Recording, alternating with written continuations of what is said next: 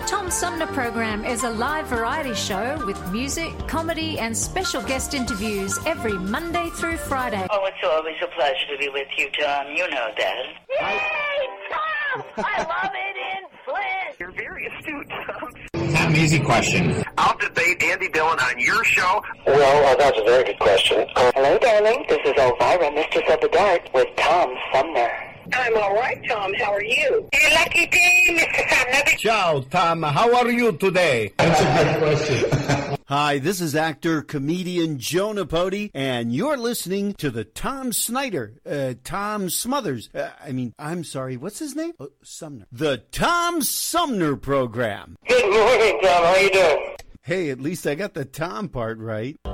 Stay tuned, because it's on now. The Tom Sumner Program. I'm United States Surgeon General Jerome Adams, America's doctor. And all across our nation, we've taken steps together to slow the spread of coronavirus. Now we must continue to take personal responsibility to protect ourselves and our loved ones. Because even though not all of us risk a severe case of coronavirus, we all risk getting it and spreading it to others, maybe without even realizing that we're sick. So if we want to get back to school, back to work, back to worship, and back to overall health. There are things our country needs to do. We need to follow state and local guidelines, take extra precautions if at higher risk, wash our hands frequently, stay six feet from others when we can, and when we can't stay six feet from others, please, I'm begging you, wear a face covering. These small actions will make a big difference. So I'm asking you to say it with me, America. Coronavirus stops with me. You can learn more at coronavirus.gov. Produced by the U.S. Department of Health and Human Services at taxpayer expense. I know this is a really hard time for everyone. We're facing a killer virus, economic pain, and all the frustrations of being cooped up at home. Believe me, I have two teenagers to deal with. But the worst thing we can do is let up now, triggering a second coronavirus wave that causes more death and economic chaos. What you're doing is working. You're saving lives. So let's all hang in there and please stay home and stay safe. Hi, this is Gretchen Whitmer, and you're listening to the Tom Sumner Program. Hey, welcome back, everybody. Uh, I'm Tom Sumner, and we're rolling into the second hour of our three hour tour known as the Tom Sumner Program. You know, it was just a couple weeks ago we were looking forward to 2021 and a fresh start, but things have started out kind of the same. It's still pretty tough for a lot of people, especially uh, restaurants and retail. We're going to talk about that a little bit with my guest this hour, who joins me by phone. He is the CEO of ZenReach. He's been on the show before, and uh, we're we're going to talk about the impact of COVID on restaurants and and retail, and and what needs to happen to uh, get back to normal, or if we're we're going to be uh, facing a new normal and what that might look like. Anyway, we're going to talk about all of that with uh, John Kelly from ZenReach, who joins me now by phone. John, welcome to the show. Thanks for having me. Um, let's just for listeners who haven't heard us talk before, uh, John, if you don't mind, can you explain a little bit what uh, ZenReach is, and and why you study the things you do, like with restaurants and and uh, retail, and how you compile the information in the reports we're going to refer to. Sure. So ZenReach has a software layer that sits on top of local Wi-Fi. This is the Wi-Fi that's in a restaurant or shop or event space, and uh, we create a guest Wi-Fi experience that allows the guest to log in uh, with their email address from limited Wi-Fi, uh, and, and it also transforms the Wi-Fi into a sensor. Since your cell phone is set to ping for Wi-Fi every 30 seconds, we read that ping as a proxy for foot traffic. And now what we can do is we can compile the number of people going into our locations and compare that year over year to see how overall foot traffic is doing for the retail sector. When we've talked before, John, we've talked mostly about restaurants, but you um, collect this information not just from restaurants but from retail as well. Correct, correct. We've got retail, event spaces, bowling alleys, uh, you name it on the uh, on the spectrum of offline businesses. Were restaurants hit harder by COVID than uh, than retail was, or does it depend on the, the size of the retail operation? Yeah. So if you look in general, there are two uh, two ways to look at the data. There's one by vertical and two by location. Um, on a vertical perspective, restaurants were hit extremely hard uh, compared to retail, but event spaces were hit even harder. They pretty much went down to zero. So think of this as your concert venues. Um, uh, they uh, they've had a really really tough time, as you might imagine. Movie theaters fit in that category. Uh, no, retailers would be faring better uh, than both uh, event spaces and restaurants. Restaurants were probably second in the category of being hit hard. But you would consider movie theaters to be part of retail and not part of event spaces. Correct, but movie theaters were also hit extremely hard. So as you can imagine, most of those were shut down in, in uh, most jurisdictions. Um, how how bad has it been for restaurants, and are they coming out of it, or or do we still have quite a ways to go? Yeah, so restaurants are in a tough spot right now. Uh, they've been in a tough spot for a while. Uh, if you look back a year ago, so a year ago, January of 2020, they were actually doing well. Uh, restaurant traffic was up like one or two percent year over year. Um, things were going well. Uh, you know, more and more people were out. And then in March, we saw a precipitous drop in foot traffic. It was down 60% nationwide, which, to my knowledge, has never occurred before. Uh, we actually hit our low point in April when foot traffic was down 75%, uh, an incredible number, as you can imagine.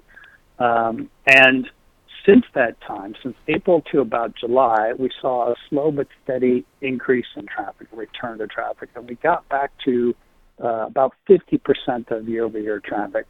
Now that would vary by state. Uh, some states would see much higher returns of traffic if they had uh, no restrictions in place, like Florida and Georgia, where they got back to about 70%.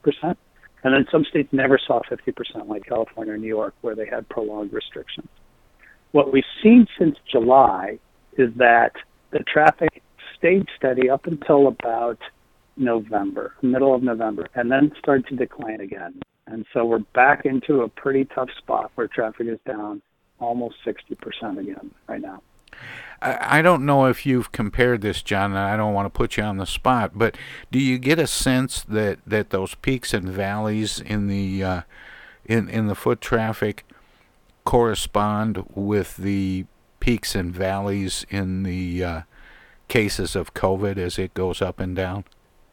Uh, yeah, it's actually a, a, a reverse correlation. But yes, actually, we did take a look at this. We had one of our data scientists look.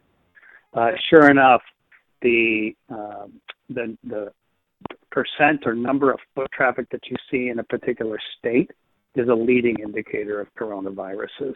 Um, so it's unfortunate that we have to make really tough choices between the spread of the virus and the opening of the economy, but that's what seems to be the case. Now, the way you tra- uh, the way you track foot traffic at uh, at restaurants, would it show any difference between um, a, an in-restaurant dining experience or a takeout? Yeah, so it's a good question. Um, it depends upon the configuration of the client that we have. Some clients have uh, customized configurations where we can capture the takeout uh, order, and so therefore capture kind of really what's going on. But um, in other cases, not. So it, it, it's on a case by case basis whether we can capture that data. Um, and and from the data that you've been able to capture, um, is is that an indication that that most of the traffic has been takeout, even in some of the finer dining uh, restaurants? Yeah. So what what what we can see is while foot traffic may be down 60%, revenues for these restaurants are usually not down 60%. Uh, so that's an indication that there is online ordering or delivery taking place. Um, and so that's fairly consistent. Like in fine dining, uh, uh, revenues are, uh, are down about 40%. So there is uh, that difference being captured by online ordering or delivery.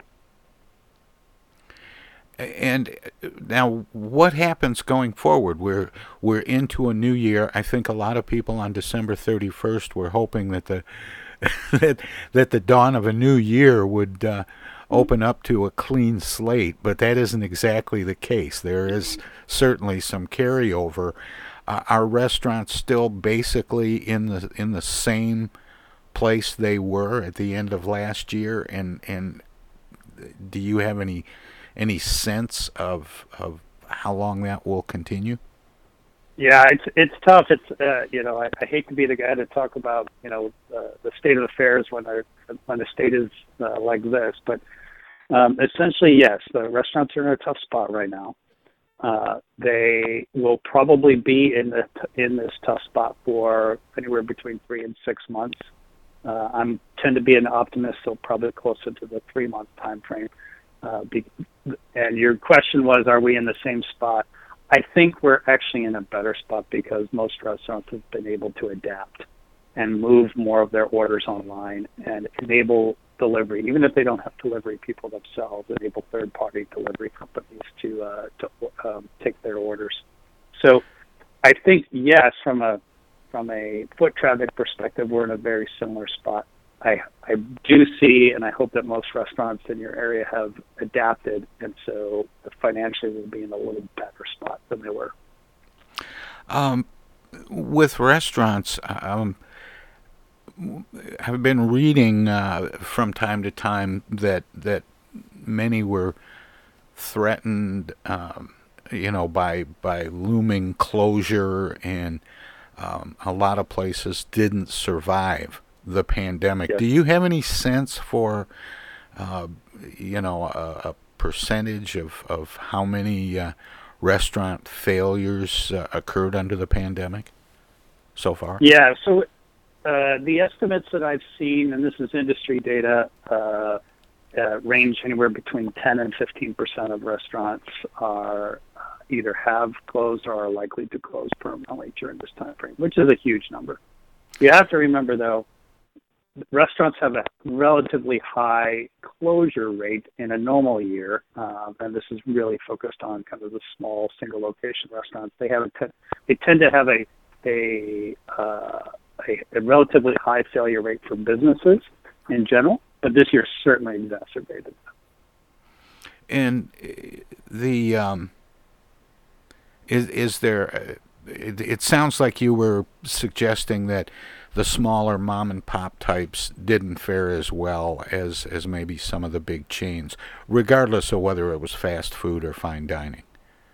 That's correct. Yeah, the data actually shows this is across the board, and you know this isn't particular to restaurants. Usually, in economically challenging times, it's usually the small ones that are the hardest hit. Were the chains uh, better equipped to um, uh, survive the changes or make the necessary changes to, um, you know, be able to hang in there? Yeah, in many ways they they have been. One uh, is is the adoption of technologies. Um, usually, there's an adoption curve that starts with larger companies or mid-sized companies that take on new technologies first, and the really small ones usually are, in many cases, the last to adopt them, and, and that will help new technologies that help you understand who your businesses are, help you drive or help help you understand who your customers are, help you drive more customers in. Um, cost savings technologies at point of sale, all of these will help uh, will help businesses. So that's one reason why they've done better. The second is uh, name recognition, so people are more familiar with uh, certain uh, restaurants and chains than they are with the small to medium sized one. Therefore, assume that they're open and still ready for business. And then third is access to capital. Most of the large ones have capital to get them through, whereas the small ones may not. And a lot of the restaurants have had to, um, and I'm thinking of uh, the more sit down fine dining, maybe not fine dining, but but certainly in restaurant um, is their norm. Um, have had to take to uh, using takeout and delivery in a way they never did before, um, it, largely because they were forced to close. They couldn't accept in person uh, visits or in restaurant dining experiences. Um, do you think that that's going to be? Is that around to stay, or will they drop those things once they can, uh, you know, pack the restaurant with regular sit-down customers? Yeah, it's. Uh, I think the industry is undergoing some fundamental changes, and one of them will be the adoption of new technologies. Uh, another one will be the presence, the omnipresence of delivery, online ordering and delivery. I think that's going to stay for a while. I do not think, especially in fine dining, that it will uh, maintain the same percentage of well, sure. that it is today. Right. Sure. I do think people want to go back to the in-store experience. John, I have to take a short break here. Can you stick around for a few minutes so we can talk some more? I want to get into some of the retail. You bet. Okay, my guest is uh, John Kelly from ZenReach. We're talking about the impact of COVID on restaurants and up next, retail. We'll be right back. Everybody's doing a brand new dance now. Hi, this is Mark Farner, and you're listening to the Tom Sumner Program. I'm Julie Lopez with Crime Stoppers. Have you ever wondered what to do if you have information about a crime or the whereabouts of a felony fugitive and you want the police to know but you need to remain anonymous? Well, here's what you can do. You can go to p3tips.com or download the mobile app. You can go to Crime Stoppers of Flint and Genesee County's Facebook page and click on the Leave an Anonymous Tip tab, or you can call 1 800 422 jail. All methods are anonymous, and if your help leads to a felony arrest, you may be eligible for a cash reward. Remember, your voice matters. Thank you, and thank you all for tuning in. You know, we know that tough times don't last, but tough people do. We've been through a lot here in Michigan. We've been through crisis before where the country needed their countrymen and countrywomen to pitch in collectively to get through a crisis and rise to the occasion. Michigan once was the arsenal of democracy to win World War II. We need that same spirit now. We're working around the clock with doctors and hospitals and first responders to stop the spread and to save lives. But we need your help too. The state has launched a new volunteer website at www.michigan.gov forward slash fight COVID 19, where trained medical professionals can register to serve their fellow Michiganders by assisting hospitals in fighting COVID 19. State residents can also use the site to find out how they can help in their local communities by giving blood or donating resources or needed medical supplies. Whether you're a medical professional looking to volunteer or you're someone who can give blood or donate to your local food bank, everyone can help out. To get through this, we must all do our part. Stay home, stay safe, and save lives.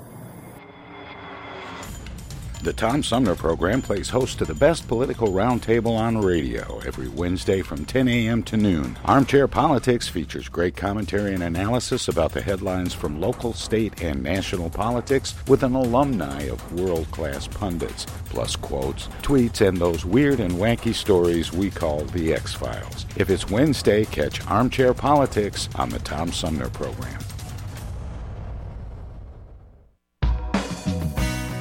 MTA Flint is nationally recognized for continually seeking to provide sustainable, reliable, and cost efficient transportation for individuals throughout the region. Through work related and non emergency medical transportation and your ride services, MTA is moving people with future and alternative fuel technologies. More information about MTA Flint and specialized services is available at mtaflint.org.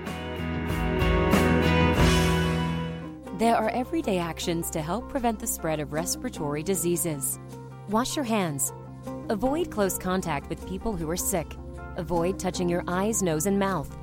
Stay home when you are sick. Cover your cough or sneeze. Clean and disinfect frequently touched objects with household cleaning spray. For more information, visit cdc.gov/covid19. This message brought to you by the National Association of Broadcasters and this station. Have you lost your job and your healthcare coverage due to COVID 19? You're not alone, and Genesee Health Plan can help. I called and they provided healthcare enrollment over the phone with Medicaid, healthcare.gov, and Genesee Health Plan. They made sure I had access to doctor visits, my prescriptions, and more. Getting healthcare coverage can be confusing. You don't have to do it alone. Get help with GHP. Call 844 232 7740 or go to GeneseeHealthPlan.org. We're in this together, and together we'll get through it. Program.com. Hi, this is Deb Cherry, Genesee County Treasurer, and you're listening to the Tom Sumner Radio Show. Hey, welcome back, everybody, as we continue my conversation with John Kelly, the CEO of ZenReach, about the impact of COVID. Uh, 19 on uh, restaurants and retail. John, welcome back. Thanks for sticking around. Sorry to make you sit through that. Uh, no worries. Thank you very much.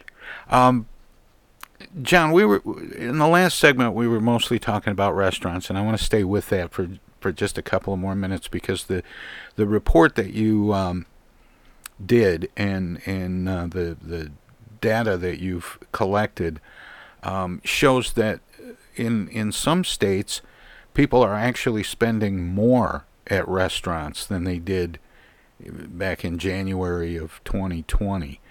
Um, Washington, Utah, South Dakota, Alaska, Alabama, Nebraska, North Dakota, Indiana, Montana, Kentucky, Delaware, and Wisconsin all show increases in what's being spent at restaurants, while a number of states, including Michigan, show a decrease in what's being spent at restaurants. Is that does that correlate directly with the type of response by that state to um, COVID 19? Uh, for example, how much of the time restaurants were supposed to shut down? Or is there something different about the people in those states and, and their support of restaurants? Yeah. So uh, the the general proposition here is fairly consistent. Um, the um, the amount of revenue, the amount of foot traffic that various restaurants or industries are seeing is correlated with the actions taken by the local jurisdictions. So, uh, I'll give you uh, an example. We we divided states into two categories for purposes of our analyses. One was the optimistic states, and the second was what we call the cautious states optimistic states took very few, very very short lockdown periods, practically no restrictions on the businesses today, uh, and for across the board, those states have seen foot traffic come back to over 50% of year-over-year averages. The cautious states, by contrast, like California, New York, New Jersey, um, have all seen foot traffic stay below that 50% threshold. So there is a direct correlation between the two. When you overlay other third party data like transactional data, you have a little bit better picture that uh, restaurants and other industries are doing better than the foot traffic alone indicates, as we talked about. That Yeah. indicates that there's either takeout or delivery. Uh, but it's um, it's still pretty tough out there. That's what I would say. Well, um, Washington State, for example, shows uh, you know a, a January to January in, uh, an increase by about 26 percent, whereas for the same period, Idaho is down 47 percent. Um, yeah. How how are those two places different? Is it just the the way the the states responded, or the way that that people responded? What what makes such a big disparity there? Yeah, let me, let me just say something about the data there. It's not uh, it's not a true year over year comparison. So Okay. uh, we have to like the, the data that we overlaid with uh, spending isn't a, exactly a year over year comparison. The foot traffic is a much better proxy. There's a lot of reasons why uh, particular jurisdictions may have a spend level that increases a little bit in any one particular place, but the real comparison should be on the foot traffic basis. And, and to be clear, Washington State is down; it's below 50% as well. But yet they they there seems to be a, an increase in their revenue. Uh, so there's an uh, again uh, how you look at the data is really important. The revenue increases that you have to look at on a year-over-year basis, not a January to um, uh, December basis, for example, uh, because on any particular like the fourth quarter is usually the highest retail quarter for any industry, and restaurants certainly benefit from as well. More people go out during that time frame, so it's it's uh, there will be increases on any given month that are seasonal. They don't necessarily represent the year-over-year traffic trends, which is really what we have to look at. Okay, I, I got you. Now, now, if we uh, refocus our lens to to retail, um, and I'm just speculating here, but my guess is that the the big box stores are doing very very well uh, in terms of both foot traffic and um, revenue because they've been allowed to continue to operate, whereas some of the smaller places, you know, the corner uh, uh, hardware store or, or you know, freestanding uh, boutique or something, um, wouldn't be doing as well. Is is that does the data bear that out? Yeah, so we we have data that uh, in the retail sector is primarily focused on the smaller, small to mid-sized businesses. We don't have any data on the big box foot traffic, for example.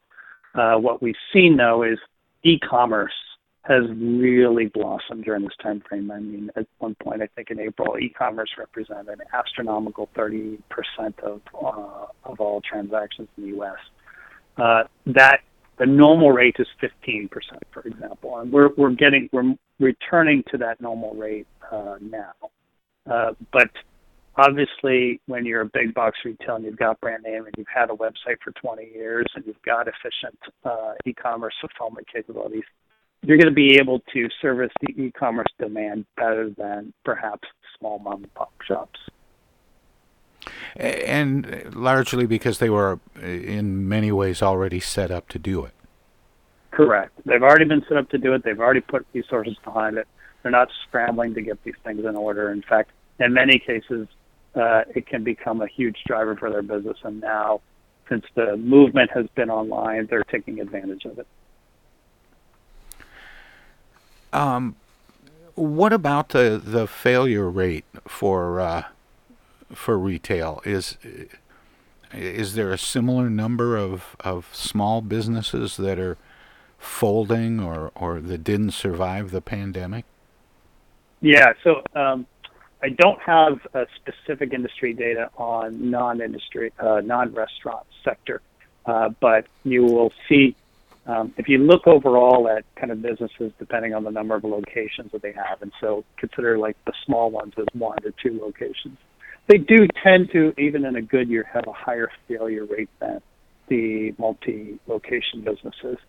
Uh, and it is um, it's very true that in times of economic crises, those failure rates will increase. Uh, what we see in our data is uh, close to 10% uh, maybe uh, canceling or going out of business. And so, you know, those are high numbers as well. This is a, a certainly a tough time when people aren't as uh, uh, don't have the same employment, don't have the same amount of disposable income. It's hard for them to patronize their local uh, shops, and those shops are suffering. Well, and a lot of people have uh, lost jobs during Correct. this pandemic. And and I just wonder, do you have any sense, John? Um, again, I don't want to put you on the spot because I don't know if you've looked into this or not. But do you have any sense for startups uh, by people maybe that had to come up with some other way to make a living and how they might fare uh, beyond COVID? Yeah, well, that's kind of the beauty of the American capitalist uh, economy is that uh, we are uh, a society of uh, death and rebirth of businesses all the time, right? Um, you know, when one business goes out, usually the that entrepreneurial spirit carries through and they create another business. And that's certainly going to be the case as I see in 2021. We are expecting the economy to rebound. Uh, most of the big banks are predicting fairly strong GDP growth uh, this year, probably starting in Q2, maybe Q3, but uh, very strong growth because the fundamentals of our economy are good. And that usually means more capital coming in. That usually means that entrepreneurs have access to uh, with the capital they need to get started on the next venture. How much of an impact has uh, government stimulus had on the survival of um, both restaurants and, and retail operations? Yeah, that's a really good question. So there's two stimuluses out there. There's one the checks that we most of us got in the mail, um, and we don't see uh, significant um, significant bump to the retail or restaurant business from those. Uh, they're certainly helping consumers stay afloat, uh, but not necessarily increasing their spend. Then there's a second one, which is called the payroll protection loans that have been out there. They've had a huge effect and a huge benefit for the restaurants in particular in being able to keep more people employed. Um, and so those lasted for a few, several months in 2020. I think we're coming up. There's discussion of a new one being launched uh, very soon. Uh, those are really helpful in keeping employment numbers uh, higher than they would have been otherwise. Is the operations that that uh, retail organizations and restaurants have had to adopt the the idea of um, more delivery, um, curbside uh, pickup, and, and some of those things. Has that decreased the need for manpower, or has um, have they just shifted what people are, are doing for work? Yeah, I think they, it, it has decreased the need for uh, service people, for example, right? If you're just doing um, curbside pickup, then you don't need uh, three or four waitresses in your in your restaurant. So that's true, but it's it's really a function of the overall demand, right? When your revenues are down 20, 30, 40 percent, you you really can't keep the same number of staff on board. Uh, restaurants don't have huge margins, so they, they do have to make uh, unfortunate choices during those time frames.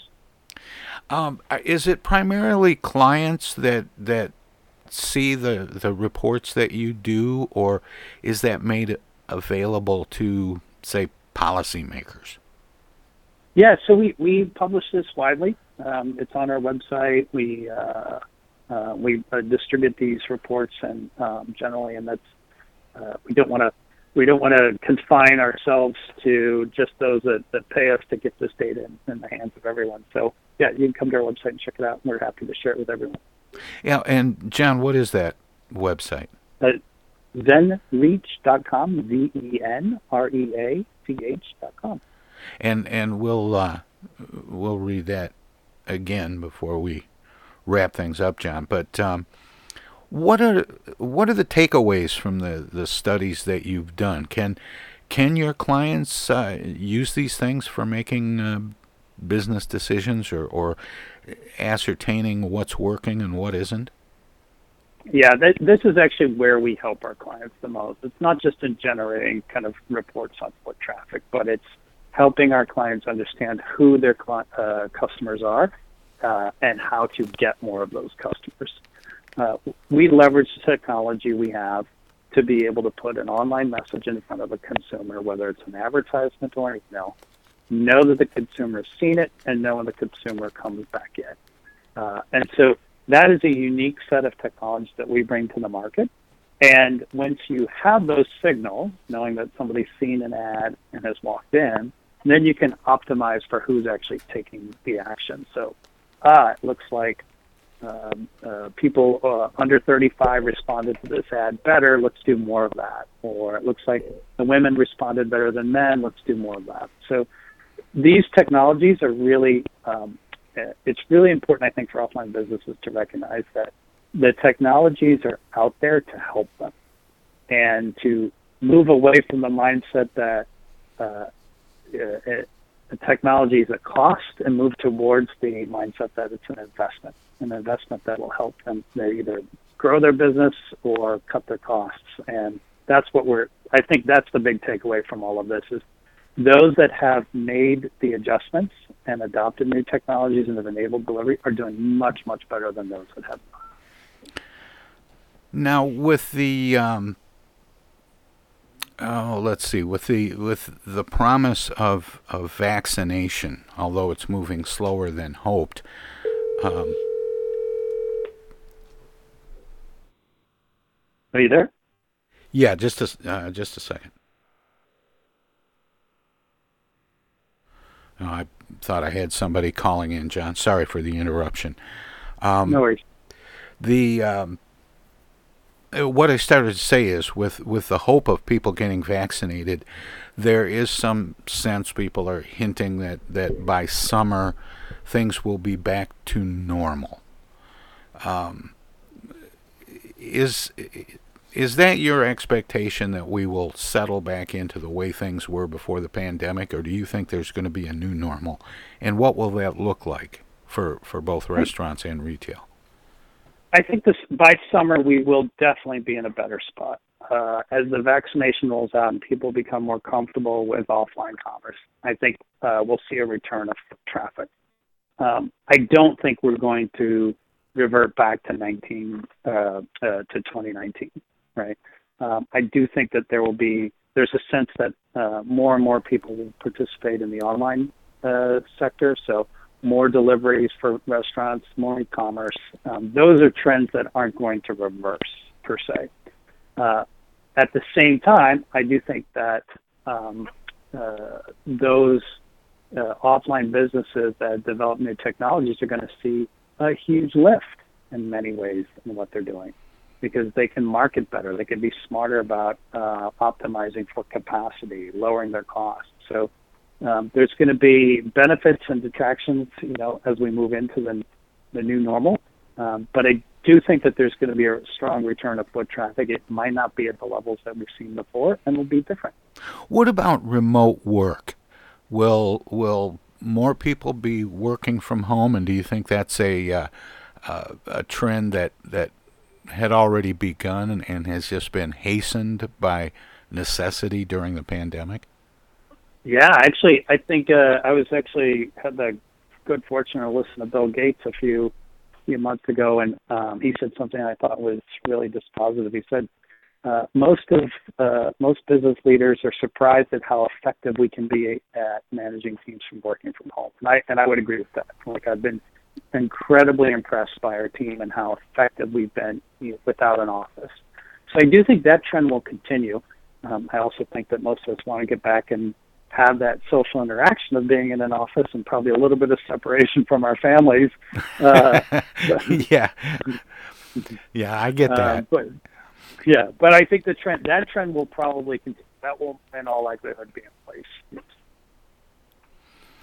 Well, John, I, uh, I, I always appreciate talking with you, and, and I'm fascinated by by ZenReach and uh, um, the way you're able to help businesses uh, track and analyze their their uh, foot traffic and their their customers and, and learn more about them.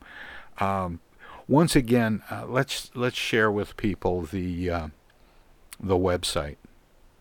Yeah, zenreach.com, Z E N R E A C H.com. Uh, feel free to contact us, and we'll uh, we'll we'll get you on the phone if there's anything we can do to help you. And and there are um, there's are these reports available where people can you know just click on a link and and look at these uh, specifically and see where their states and towns uh, and, and, various businesses uh, fall in these reports? Yeah, we have some reports. Uh, it's a good suggestion on kind of publishing like the, the, the overall raw data. But yes, we have some reports on there. Feel free to check it out. Send us a note if there's anything you want to see, and we'll try to get it for you. Well, John, thanks so much for spending this time with me. I always appreciate when we get a chance to uh, update people on uh, on these various trends. Thank you very much for having me. All right, take care. Take care. That was John Kelly. He is the CEO of ZenReach, and they uh, track foot traffic for uh, clients of theirs, which include uh, restaurants and retail operations. And they've been monitoring the uh, various changes um, in in foot traffic and, and spending at uh, at their different client locations. Anyway, we will have more of the Tom Sumner program straight ahead.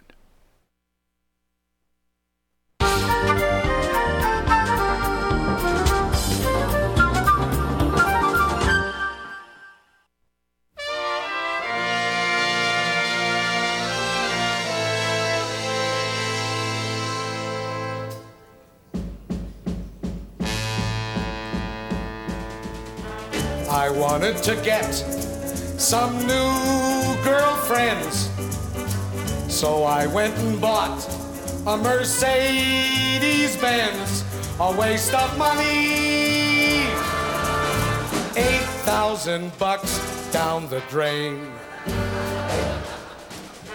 I thought the girls would get wild and reckless, so I bought cultured pearls and a diamond necklace, a waste of money. That cost me four thousand more. They were returned.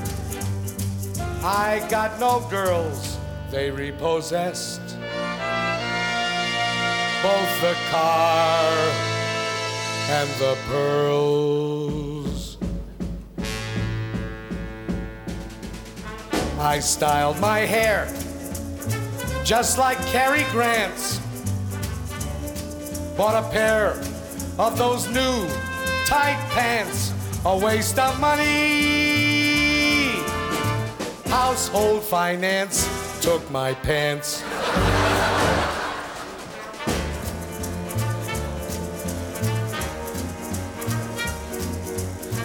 the female gender. I just don't get it. Just when I'm out of both cash and credit, I found a honey. And this is what's funny. She don't need my money. She works for household finance.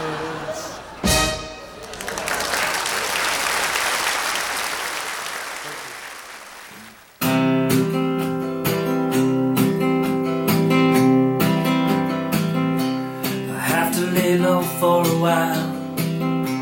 So I'll be staying here inside. It's too dangerous out in the world. I'll see you on the other side. When I'm in my quarantine, in my little place to hide, my heart is aching and I'm missing you. I'll see you on the other side. I'll see you on the other side. Side. We're all in for a bumpy ride. I'll see you on the other side.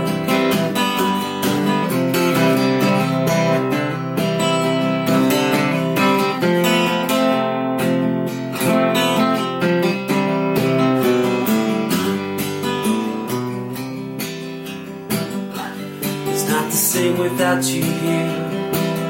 I hold on to this phone so tight. And I'll whisper you a goodnight kiss. I'll see you on the other side. When I crawl out of my cage, when the world is purified, I will find you and I promise this. I'll see you on the other side. I'll see you on the other side. I'll see you on the other side. And I'll meet you with arms open wide. See you on the other side. See you on the other side.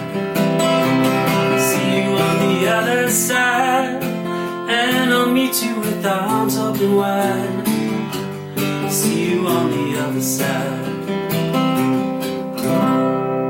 Hello there, citizens. Darkwing Duck here, and every time I'm in Flint fighting crime, I always stop by the Tom Sumner program. Don't forget, stay dangerous. Darkwing Duck out. If you are sick with COVID 19 or think you might have it, take steps to help protect other people from getting sick. Stay home except to get medical care. Call the doctor before visiting. Separate yourself from others who live with you. Wear a mask to protect others.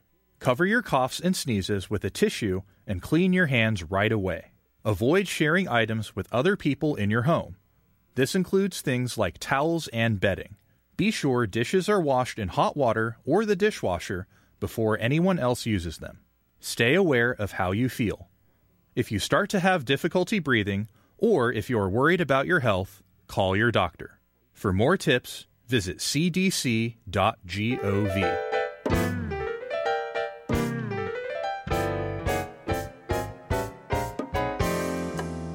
The Tom Sumner program has hosted live candidate forums for local, state, and national offices at bars, restaurants, coffee shops, and colleges. Armchair Politics has gone to Lansing, Frankenmuth, Birch Run, and Hell. Hell, Michigan, that is. We've done shows all the way to the Mighty Mac and back to the bricks. We've done remotes from a baseball stadium in Lansing, a grocery store opening in Flint, and from a moving train. We'd like you to tell us where to go next. You can write to us at TomSumnerProgram.com, call us at 810-339-8255, or contact us on Facebook. This is your chance to tell the Tom Sumner Program where to go.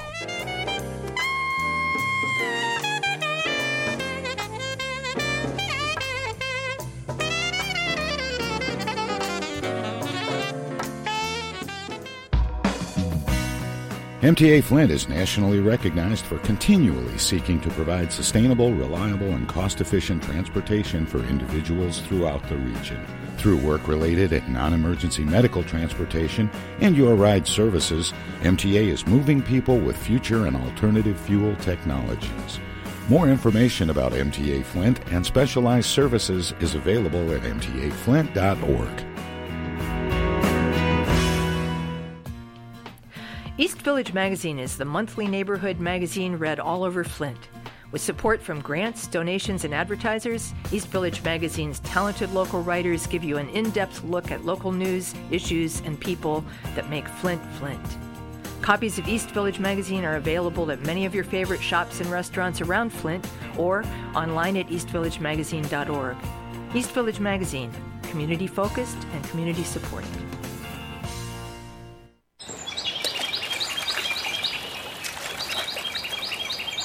Imagine a journey down a picturesque riverway. Imagine your Flint River, 142 miles of recreation, natural beauty, and precious resources.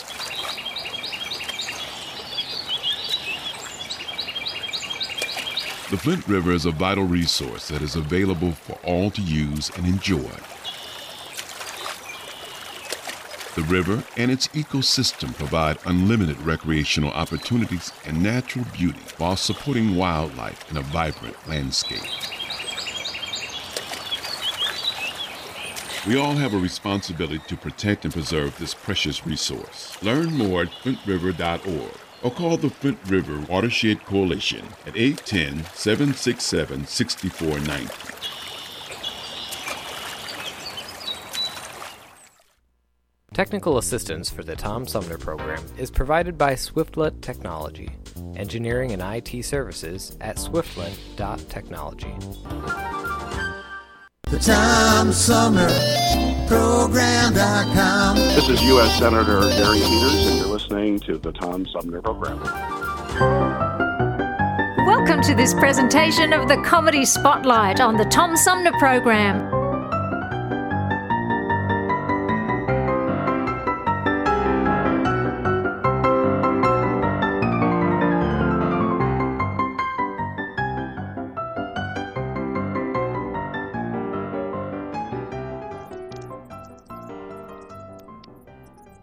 In the past few years, a type of meeting place has grown up throughout the country which is called a coffee house.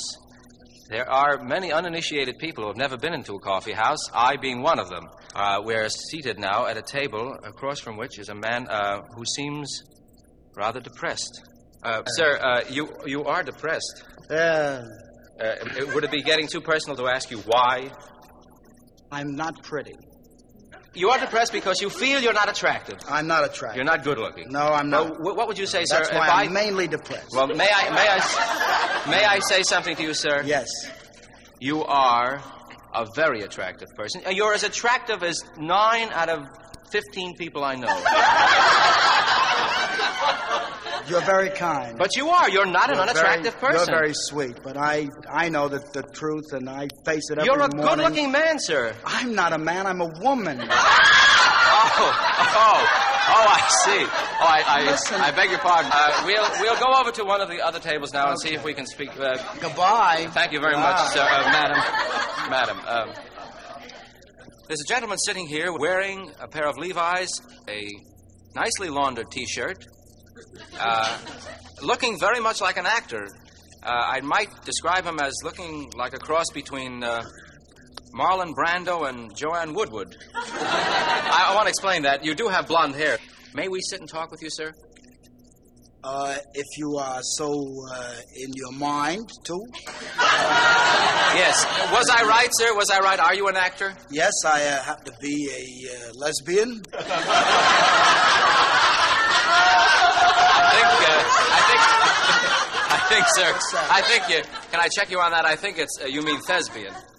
Well, uh, is that what? Thespian. Thespian, actually. Thespian. Yes, yes. I'll never get that wrong again. Sir, who is your. Who do you consider the greatest actor we have in America today? the greatest actor in America is Tallulah Bankhead. She's Well, she's a, she's a great actress. Yeah, I, mean, I don't mean an actor, actress. I mean that she knows what she's doing up there, you know? Well, who else do you like? Who would you pattern yourself after? I would pattern myself after. I love that picture, The Fugitive Kind. I loved it very much. Very much. so. Uh, So you're trying to. I tried to uh, be like Brando with my T-shirt and just look uh, very much like Joanne Woodward, who I love very much. I love her. Well, you know, usually when people. I also look a little like the producer. I love him too. Martin Jurow. Is that again? Mart, Marty Jurow. He produced that picture. You'll notice my shoes are exactly like his. I love that picture Yeah. that much Well, sir, that I- I, became everything in it. I see, sir. I think I made a mistake. You're not an actor. No, I'm not an actor, Well, but. I'm, but I love to hang out here. Okay. Well, it was a pleasure speaking. Well, it was a pleasure almost to be an actor. Well, I, I, Yeah. I've got to wend my way through the crowd. Oh, guess- good luck on your wending.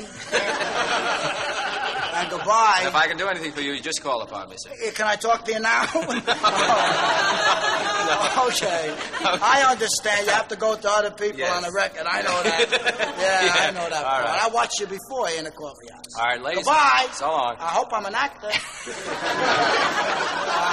We're going into a corner of the coffee house now. Uh, on the walls surrounding this table are many, many paintings. There's a gentleman sitting here with a palette, palette knife, some brushes, some oils, and I imagine that he is the gentleman who painted these paintings. Am I right, sir? That is correct in your assumption. And the painting. Uh, you are totally correct. Uh, the paintings. And impeccably dressed, if I may say so. Thank you. Thank you very much. A lovely tie, Thank you. gradually blending into the color of your suit. You are always interested in color and design. Color is my life. I am color. Your name is. Uh, what is your name, sir? Corinne Corfu. Corinne Corfu. Uh, you are Greek. I hope I am Greek. I would like to be Greek very much. Well, you're, that is a Greek name, and you have a Greek accent. Yes. Well, then perhaps I am. Well, don't you know your don't you know your derivation? No, I do not know uh, my derivation. Gypsies stole me as a child. a band of gypsies. And you were brought up where? I was brought up in the Persian Gulf, right here in Miami. it's the Persian Gulf. No, it's a gypsy tea house. The rest Sir, I- called the Persian Gulf. I would like to talk to you about your paintings. Now, yes, you certainly made are- it's my life. Color are- and art. they I are- love art. They are very unusual. I noticed that. God bless you for your perception. I noticed one. You also uh, you sculpt too. I noticed. There's Main uh, sculpting and painting, all the arts. uh, there is a, a metallic sculpture there that is very interesting. Yes, metal, metallic. What do you call that? It's just a series of wires uh, in a grid-like effect. What oh, you mean above the door? Yes. What do you call it? Yes, that? that's called the air conditioning.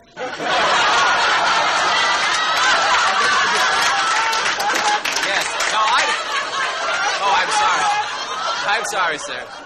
I did not uh, make that. No. Uh, the Fedders, the Fedders Company made, but it's very beautiful. Yes. Your paintings are very abstract. I noticed. Yes, but they don't blow air out. So, like the, the, the machines. No. May I ask you about some of the paintings? For Yes, instance, certainly may. That painting there that is entitled "The Gull on a Hot Rock." Yes. Now, I don't see anything on that but a bunch of little specks. Yes, well, I saw the girl on a hot rock from over five miles away. Oh, I, I was see. standing on a cliff. That's why I painted in the perspective, the three little dots. Now, uh, getting closer, sir. I'm. Uh, may I examine a little more closely? Certainly, not too close. Yes. yes. Now that is not paint. Those dots. They look like that's. Those are flies. Yes, sir. they are. They're flies. But you didn't paint that. Those are real flies. No, I took them, uh, caught them in my hand until the air was out of their bodies and they died. and then I uh, You pasted them onto put the. little dots of glue and put them on the dots, and, and they represent the gull and the rocks. I had to kill them. If I had not killed them, if they were not dead, and glued to my picture. then I have no picture. Fly away, I got nothing, Charlie. I see. I'm in the dark. Well, I excuse you. What are you going to buy? Well, sir, may I ask you about this particular abstract? Yes, they're These are- mainly impressionistic, post-impressionistic, Yes. pre-impressionistic, and impressionistic. Yes, this one is more of a, an academician type of painting. No, it's not. Well, for instance, it's very graphic. It's very graphic. Yes, it's It- very graphic. the- it's very graphic. It's a draftsman-like quality. The spaghetti looks like spaghetti. The limp salad looks like limp salad. And the garlic Oh, bread oh, looks oh. like garlic bread. Oh, oh, no. That's not a picture. That's my supper. I, I, it happens to be resting on a frame, and in my Easter. Oh, that's my dinner. I eat that. Oh, I'm sorry, Yes. sir. It looks. Do you like? Wait a minute. Do you really like it? Well, it is. Do you think it looks like the a- composition a is rather. collage of, uh, yes, I thought it was thickly painted. I tell you what. if you really like it, I can lacquer it up and give it to you for forty dollars. No, I'm afraid. I'm No? afraid I wouldn't want to take your deprive you of your supper, sir. How about just a coffee and cake? Maybe not for twenty dollars. No, sir. I'm, Give me a dollar and a half for the coffee. sir, I'm really not interested. Give me forty cents. You can have it. All right, here's forty cents, sir. All right. Thank you very Here's the much. Coffee and cake. Nice working with you. Yes. I hope you come in again. I will, sir. God bless your Can I, tie. I don't want the coffee. No, you want the picture with the flies? No, you just keep it. Give me a dime. Have it. I kill more flies. What the hell is it? All right. Goodbye.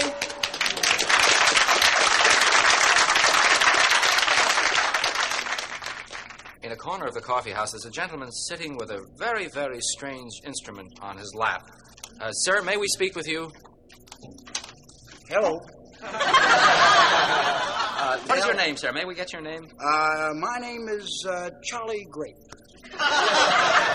Charlie Grape. Yes. Uh, do you perform here at the uh, coffee house? Yes, uh, on occasion I do, and then they uh, they kind of get mad at me, and then I don't. I think I can get permission for you to play for us. I'd Oh, like. to- can you? Yes. Uh, I, I would. It's the first time I've ever gotten permission here. Just kind of. We'd certainly like to hear a sample of your music.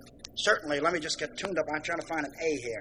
There it is. There's Got it first shot out of the box. My A. Now, what are you going to play for us? Uh, 22 men? All right, for the record, 22 men. 22 men. Here we go. Sung by Charlie Grape. Here we are.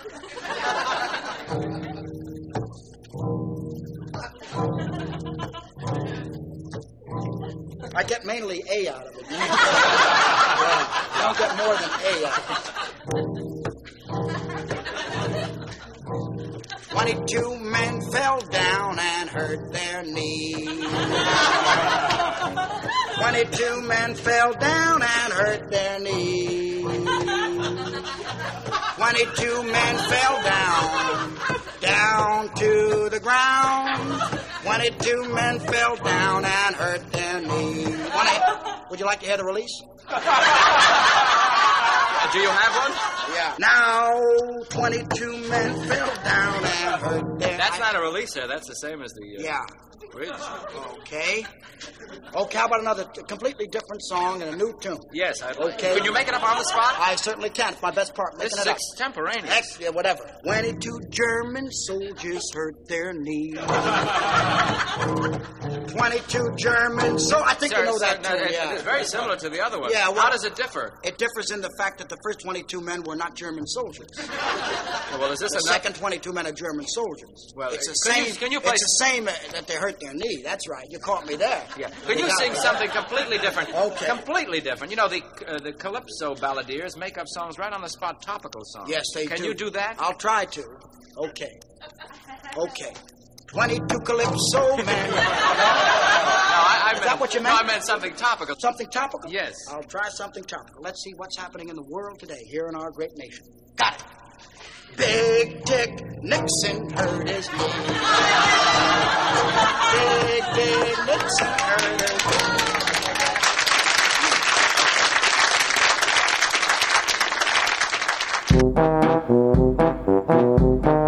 This was another comedy spotlight on the Tom Sumner program.